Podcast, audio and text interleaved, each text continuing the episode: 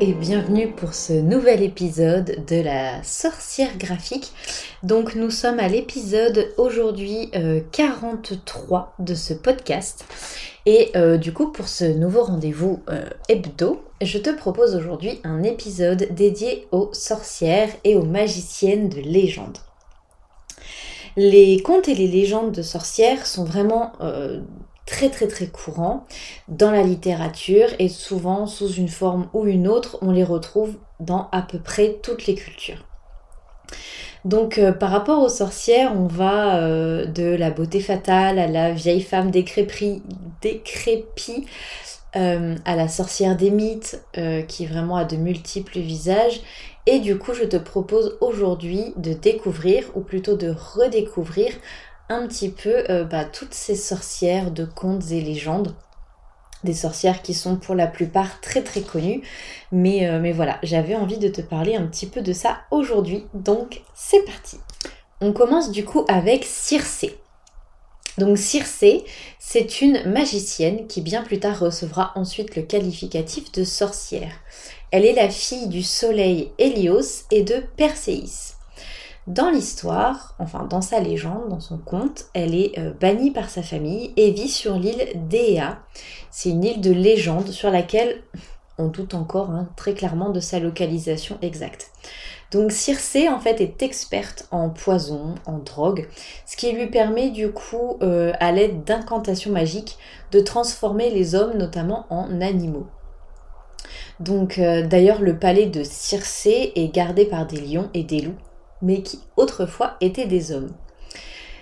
La sorcière Circé compte comme fait d'armes du coup d'avoir empoisonné son mari, qui était le roi des Sarmates. Euh, elle a également, pardon, je, me fouille un peu, elle a également euh, transformé la nymphe Scylla en monstre marin.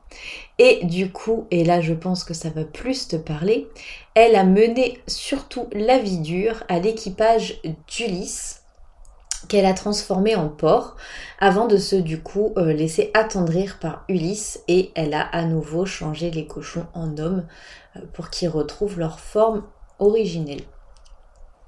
De sa liaison avec Ulysse, parce que ça c'est quelque chose qui ne s'accorde pas forcément dans toutes les contes et les légendes, mais en gros de sa liaison avec Ulysse va naître beaucoup d'enfants et du coup quand il va reprendre la route, euh, elle aidera Ulysse en le prévenant des différents dangers qui l'attendent. Alors pourquoi du coup est-ce qu'elle a hérité, Circé, du qualificatif de sorcière? Alors, déjà, elle est séduisante. Elle a été émancipée de sa famille. Elle vit seule sur son île. Elle se laisse clairement pas faire. Et euh, elle a un peu tout de la femme fatale, vraiment diamétralement opposée de, enfin à la femme vertueuse, euh, en tout cas comme on la voyait à l'époque.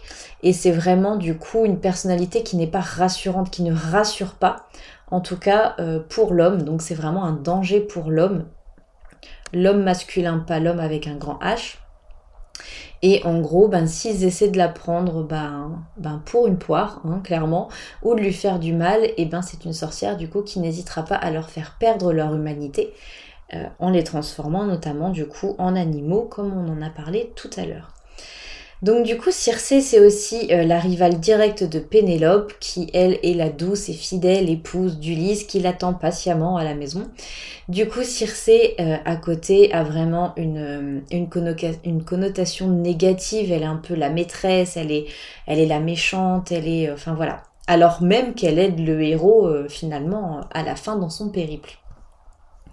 Donc voilà, donc en gros, euh, elle est assez controversée dans le sens où euh, euh, bah, c'est une figure féminine qui est vraiment très forte, qui est très indépendante, qui est très solitaire et elle n'a pas besoin d'un homme. Et on en a déjà parlé dans ce podcast. en tout cas, pour la mentalité des, des écrivains et des auteurs de, l'Odyssée d'Homère à l'époque, euh, ben Homère c'était voilà quand même un homme euh, qui avait une certaine mentalité. Après, je ne je ne tire pas de plan sur la comète très clairement, mais, euh, mais voilà, en gros, c'était une figure féminine puissante qui faisait peur, qui était un danger. Donc c'était une sorcière, voilà, hein, pour avoir un petit peu mon avis sur la question des femmes puissantes euh, catalogue directement comme sorcière, je vous invite à aller écouter mon épisode sur les sorcières de Salem. Voilà. La prochaine sorcière, c'est la sorcière Morgane. Alors, je vais pas beaucoup beaucoup m'étaler euh, sur ce personnage, sur cette sorcière, étant donné que j'en fais déjà euh, deux épisodes de podcast et aussi euh, deux articles du coup de blog à ce sujet. Mais je vais faire un petit rappel quand même pour les personnes qui n'ont pas écouté mes épisodes précédents. Donc Morgane est une magicienne des légendes arthuriennes qui, euh, bah, tout comme Circé en fait, a tout de la femme fatale. À la base, elle est la demi-sœur du roi Arthur et elle est réputée pour avoir vraiment des mœurs légères. Elle a appris la magie avec Merlin et du coup ne se laisse pas berner par qui que ce soit. Donc, pour ceux qui ne prennent pas garde, sa revanche est vraiment terrible. On en avait parlé donc dans un autre épisode. L'exemple du Val sans retour, c'est euh, en gros un, lieu, un château où elle a réussi à garder captifs plus de 253 chevaliers qui avaient été infidèles à leurs épouses. Euh, et ensuite, elle a été euh, abandonnée par un chevalier, enfin, suite au fait qu'elle a été abandonnée du coup par un chevalier dont elle était amoureuse. Donc en fait, pour se venger un petit peu de cet homme-là qui l'a abandonné pour une autre, eh ben elle a décidé de s'en prendre à tous les mecs infidèles. En gros, c'était un peu ça. Tous ceux qu'elle a pu trouver, elle les a enfermés dans le Val sans retour, d'où son nom.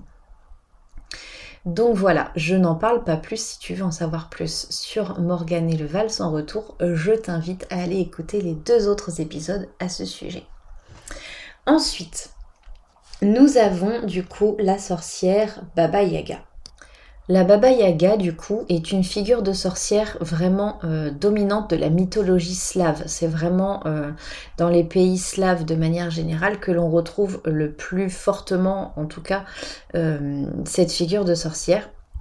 Contrairement à Circé et à Morgane, la Baba Yaga est une vieille femme, donc elle est vraiment très peu séduisante, non pas parce que les vieilles femmes ne peuvent pas être séduisantes, mais le cas de la Baba Yaga, c'est qu'elle n'est vraiment pas séduisante.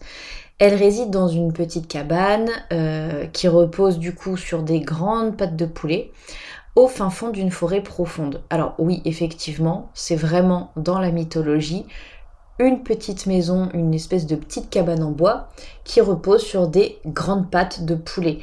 Euh, on a euh, une représentation vraiment d'une cabane de taille à peu près normale et en gros il y a des pattes de poulet géantes qui se déplacent et donc la Baba Yaga a la possibilité de se déplacer ou en tout cas de faire déplacer sa maison grâce à ces pattes de poulet géantes. Voilà, on rappelle que c'est une sorcière donc elle utilise la magie pour déplacer sa maison de cette façon-là. Voilà. Donc la Baba Yaga, elle est la plupart du temps unijambiste et donc elle n'a pas de mari. Euh, bien qu'elle puisse, selon les différentes versions, avoir de nombreux enfants. Du coup, on ne sait pas trop euh, si c'est une femme qui, au final, a beaucoup d'enfants, si elle les élève elle-même.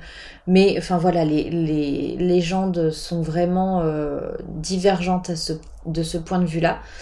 Donc, donc voilà, je m'étale pas trop sur cette question-là. Par contre, elle a elle aussi un rôle assez ambigu, c'est-à-dire que euh, elle a tour à tour par exemple un rôle vraiment d'ogresse euh, dévoreuse d'enfants, un rôle vraiment de kidnappeuse, mais euh, elle a aussi un rôle où elle est plutôt gardienne en fait du royaume des morts et donc sa petite maisonnette à pattes de poulet, ça fait toujours beaucoup rire, sa petite maisonnette à pattes de poulet serait le poste frontière en gros du royaume des morts.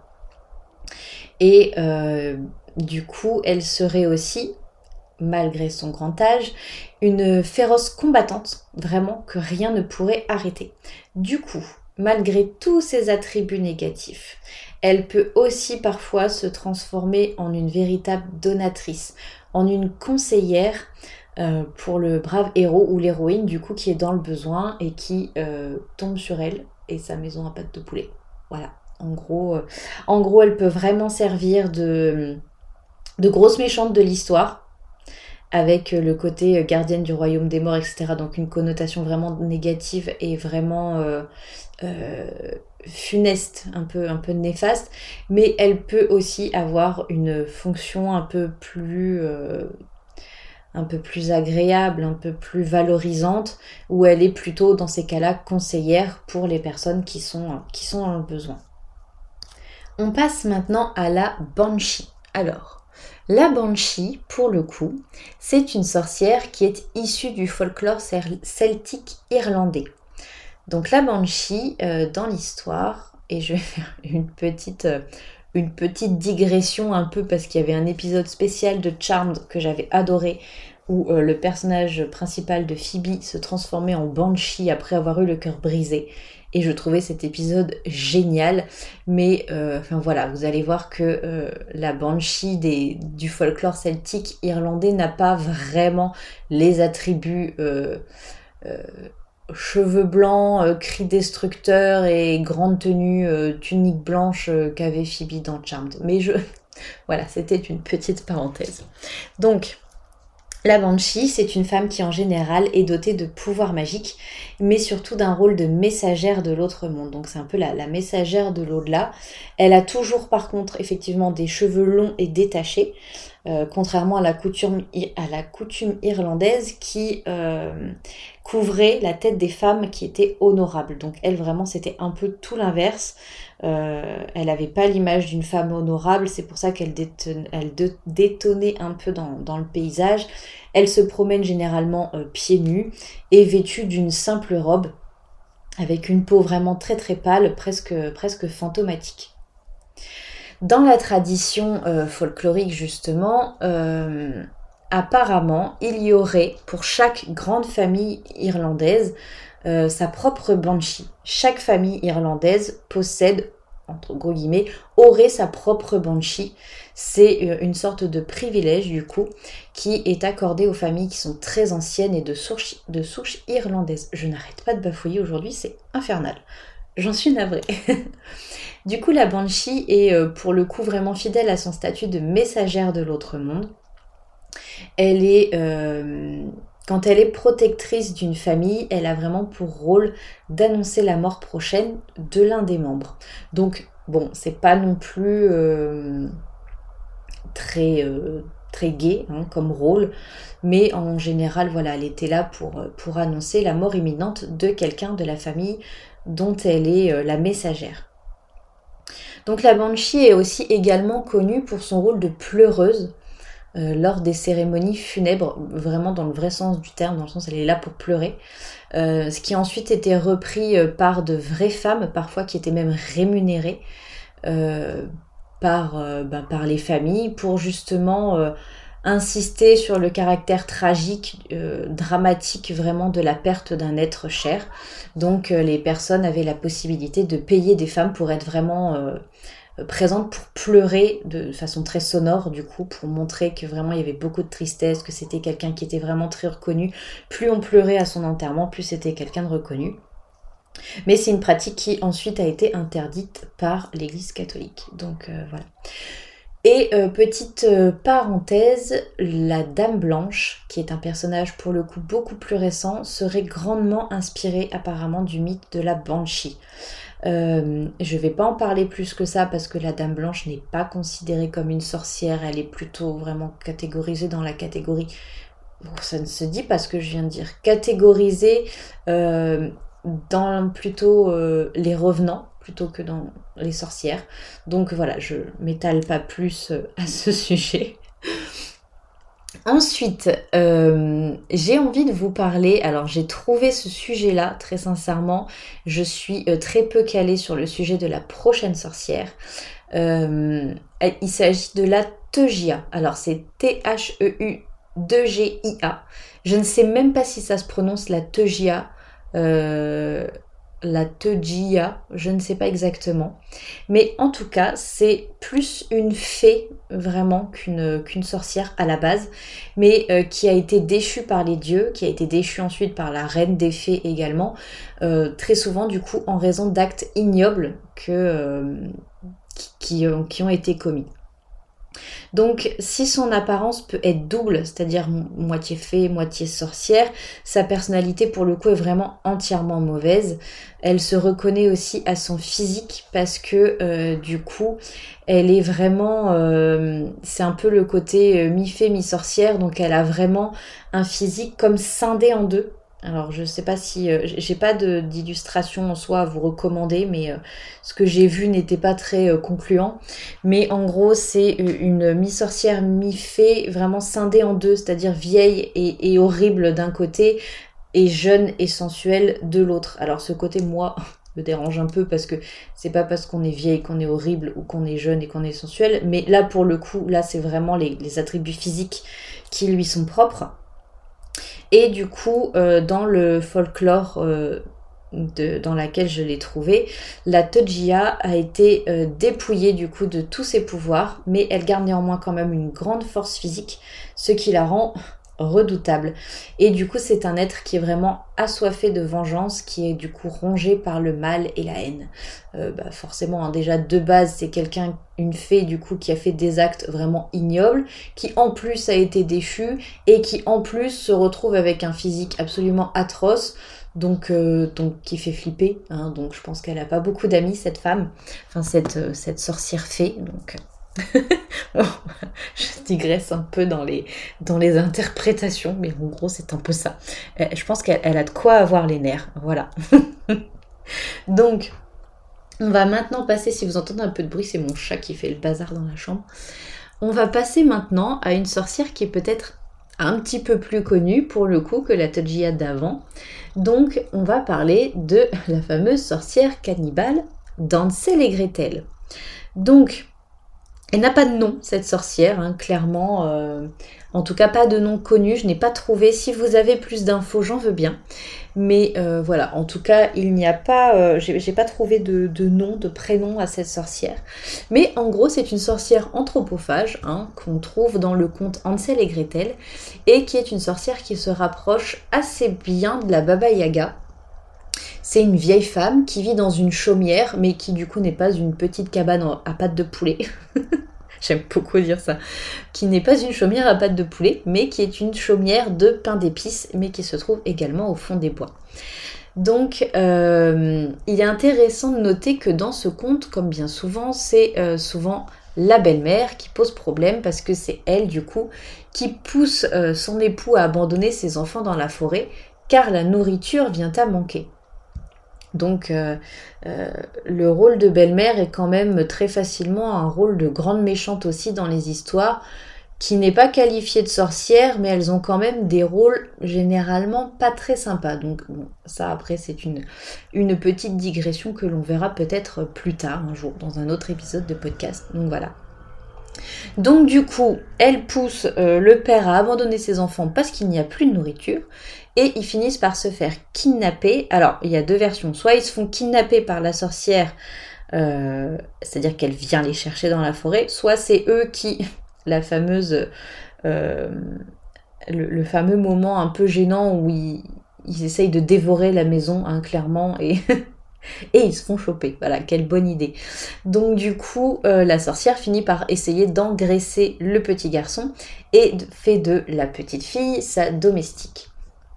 Et en fait, par la ruse, je pense que vous connaissez tous cette histoire, mais je la dis quand même, par la ruse, les deux enfants viennent à bout de la sorcière. Donc, euh, comme c'était une sorcière qui en plus ne voyait pas très bien, elle, elle avait tendance à tâter des autres poulets euh, plutôt que de tâter la cuisse ou la jambe ou le bras du petit garçon.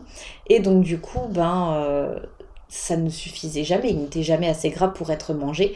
Donc ils ont réussi à s'échapper en poussant la sorcière dans le four, je crois, si mes souvenirs sont exacts. Euh, j'essaye vraiment d'éviter les contes de manière générale et je ne raconte, je, fais une vraie digression là, mais euh, je ne raconte pas d'histoire de méchante sorcière à mon petit garçon. Tout simplement parce que j'ai pas envie qu'il ait ces idées-là dans la tête. Euh, de se dire que les sorcières ne sont que méchantes, que ne servent qu'à faire des rôles diaboliques dans des contes. Donc du coup, je lui raconte très peu ce genre d'histoire, d'où le manque de souvenirs de cette histoire moi-même. Voilà, c'était une, une petite parenthèse. Et donc du coup, euh, lorsque Hansel et Gretel rentrent enfin chez eux, une fois qu'ils ont réussi à tuer la sorcière par la ruse, leur belle-mère est morte. on ne sait pas, de faim, je suppose. Et euh, du coup, leur père est content de les retrouver. Voilà. C'est euh, vraiment quand même. des fois, c'est un peu les, morales de, nos vieux contes et, légendes qu'on écoutait quand on était petit, des fois les, morales sont vraiment euh, bah, assez douteuses, je trouve. en fait, c'est le recul en tant qu'adulte maintenant, mais c'est vrai qu'à l'époque, ça me perturbait pas plus que ça, mais maintenant, du coup, euh, je, ne les raconte pas à mon fils. Voilà, il, a d'autres histoires euh, beaucoup plus mignonnes et, et beaucoup plus réalistes.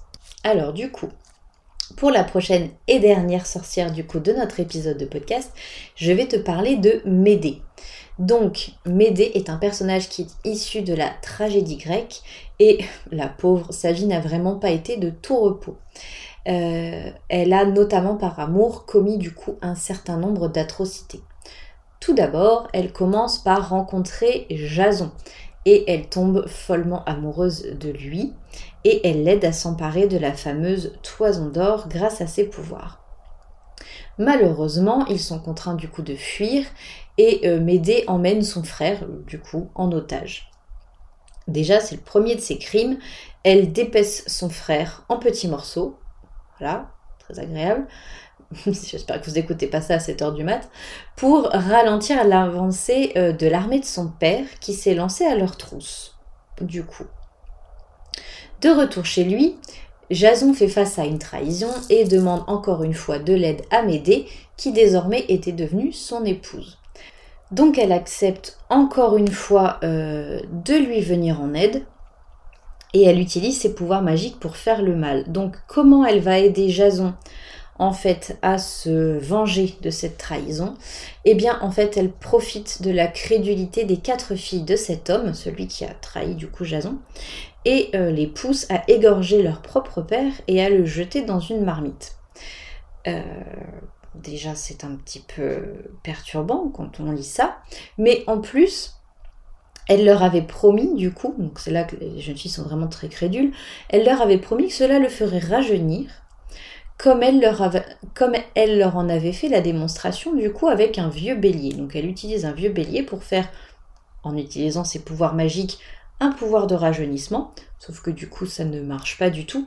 Donc, spoiler alerte, hein, euh, le vieux Pélias, l'homme qui avait trahi Jason, finit en ragoût. Voilà, clairement. Mais en même temps, il avait massacré euh, la famille de Jason. Donc bon, euh, en soi, est-ce que on est dans le œil pour œil? Est-ce qu'on est dans le karma, dans on récolte ce que l'on sème, tout ça, tout ça? Je ne sais pas exactement. Mais en tout cas, euh, voilà, ça c'est, l'une des, nombreuses atrocités qu'a commis Médée. Du coup, suite à ça, bien évidemment, Médée et Jason fuient de nouveau et s'installent à Corinthe. Ils ont ensemble du coup deux enfants, mais Jason tombe ensuite amoureux de la fille du roi et il répudie Médée. C'était tellement si simple à l'époque. Tu n'aimes plus une personne, c'est pas grave, tu la dégages, et puis, euh, et puis bah, tu te débrouilles avec les gosses. Hein, euh, enfin, à l'époque, ça arrive encore aujourd'hui. Bref, euh, du coup, pour m'aider, sauf que Jason, il savait pas qu'il avait épousé une sorcière. Hein, c'est pas comme s'il était déjà au courant. Le gars, il se méfie pas du tout. Bref, c'est la goutte d'eau qui a fait déborder le vase et m'aider, du coup, pète les plombs. Tu m'étonnes. Donc du coup, elle met le feu au palais du roi, hein, puisque euh, Jason était tombé amoureux de la fille du roi, hein, si vous suivez un peu. Euh, du coup, elle, ensuite, elle tue sa rivale à l'aide d'une tunique magique. Elle poignarde ses propres enfants et se sauve.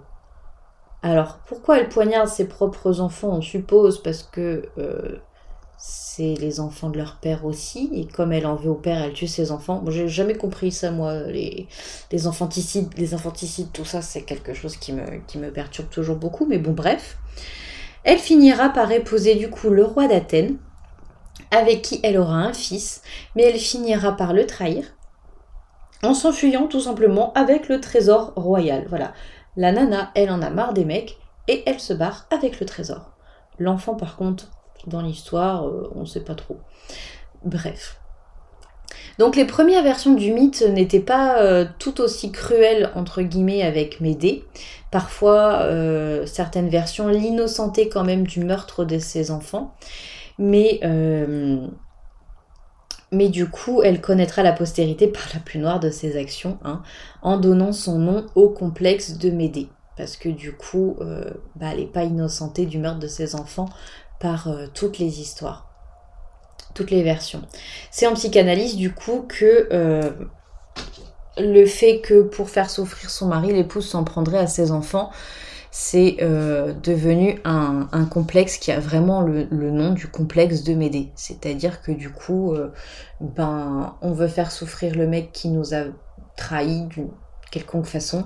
Du coup, on va tuer les gosses. Voilà, Apparemment, en psychanalyse, c'est un vrai truc. Voilà. Donc, euh, moi, en tant que mère, ça me, ça me perturbe beaucoup. Mais, mais voilà, apparemment, ça, ça arrive. Tout ça pour dire, pour conclure, que euh, de manière générale, les sorcières des légendes, des, de nos contes pour enfants, ou pas pour enfants d'ailleurs, parce que c'est quand même assez perturbant, je trouve, pour certains, ça reste des femmes qui sont la plupart du temps, euh, des femmes assez séduisantes, ou même quand elles ne le sont pas, ce sont quand même des femmes qui sont toujours des femmes libres, des femmes indépendantes, euh, comme Morgane ou Circé par exemple, qui euh, ont aussi toutes les qualités qu'un héros masculin pourrait très bien avoir dans une, dans une histoire, dans un conte, etc. Et du coup, de tout temps, dans beaucoup de cultures, il n'était pas vraiment bien vu d'être libre en tant que femme. Euh, de vouloir défendre ses intérêts, de ne pas vouloir d'enfants par exemple. Euh, et, l'âge, les facteurs comme l'âge par exemple, ou le changement physique des femmes qui vieillissent, euh, ça n'a jamais été bien vu non plus par la société, mais, mais du coup la beauté et l'indépendance non plus. Donc en gros, faut pas être trop belle, faut pas être trop indépendante, faut pas être trop jeune non plus, ni trop vieille. Euh, en gros, t'es bien à 35 ans si t'es pas trop belle. Là, t'es au top du top. Donc, pardon, mes interprétations des fois sont un peu pétées, mais c'est euh, vraiment assez, euh, assez particulier de voir que dans certaines cultures, en gros, c'est jamais bien. C'est jamais, ouais, là c'est bien, là t'es nickel. Non, il y a toujours un truc, toujours quelque chose qui fait peur, en tout cas dans les contes, qui fait peur aux hommes. Donc voilà, donc du coup t'es une sorcière, c'est logique. Et euh, du coup, les sorcières de mythes et légendes ont bien souvent, euh, pour le coup, été noircies avec le temps dans, des nouveaux récits, du coup, se voyant rajouter des crimes inexcusables comme le fait de manger des enfants, d'assassiner les leurs, etc. Euh, comme s'il fallait absolument que les sorcières soient des femmes absolument abominables pour que du coup les femmes bien n'aient pas envie de suivre euh, elles aussi, euh, elles aussi, pardon, euh, leur route plutôt sur le chemin de la liberté. Pour qu'en gros, alors je sais pas si c'était comme ça au moment où ça a été rédigé, mais presque en gros comme si, ben tu vois, si t'es trop libre, trop indépendante, il y a de fortes chances pour que tu sois une personne atroce qui va faire des crimes abominables et manger ou tuer ses enfants. Alors que si t'es pas trop libre et sous l'emprise d'un mari, eh ben ça va, nickel, t'es une femme bien, tu peux honorable, tout va bien.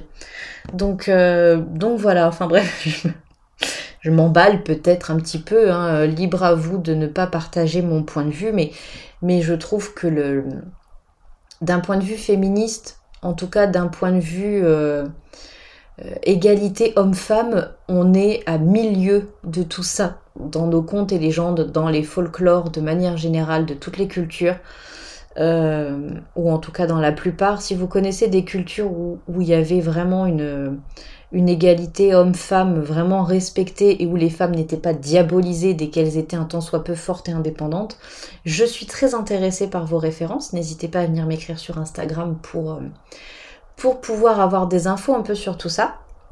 Mais enfin voilà, du coup, euh, je m'arrête là parce que je pourrais en parler pendant des heures. Et, et voilà, en tout cas j'espère que ça vous plaira. Euh, que cet épisode vous plaira euh, et, je me suis rendu compte dans tout l'épisode que je vous avais vous voyez alors que normalement je tutoie. J'espère que ça n'a pas été dérangeant cette fois-ci et euh, du coup eh bien on se retrouve la semaine prochaine pour un nouvel épisode. Au revoir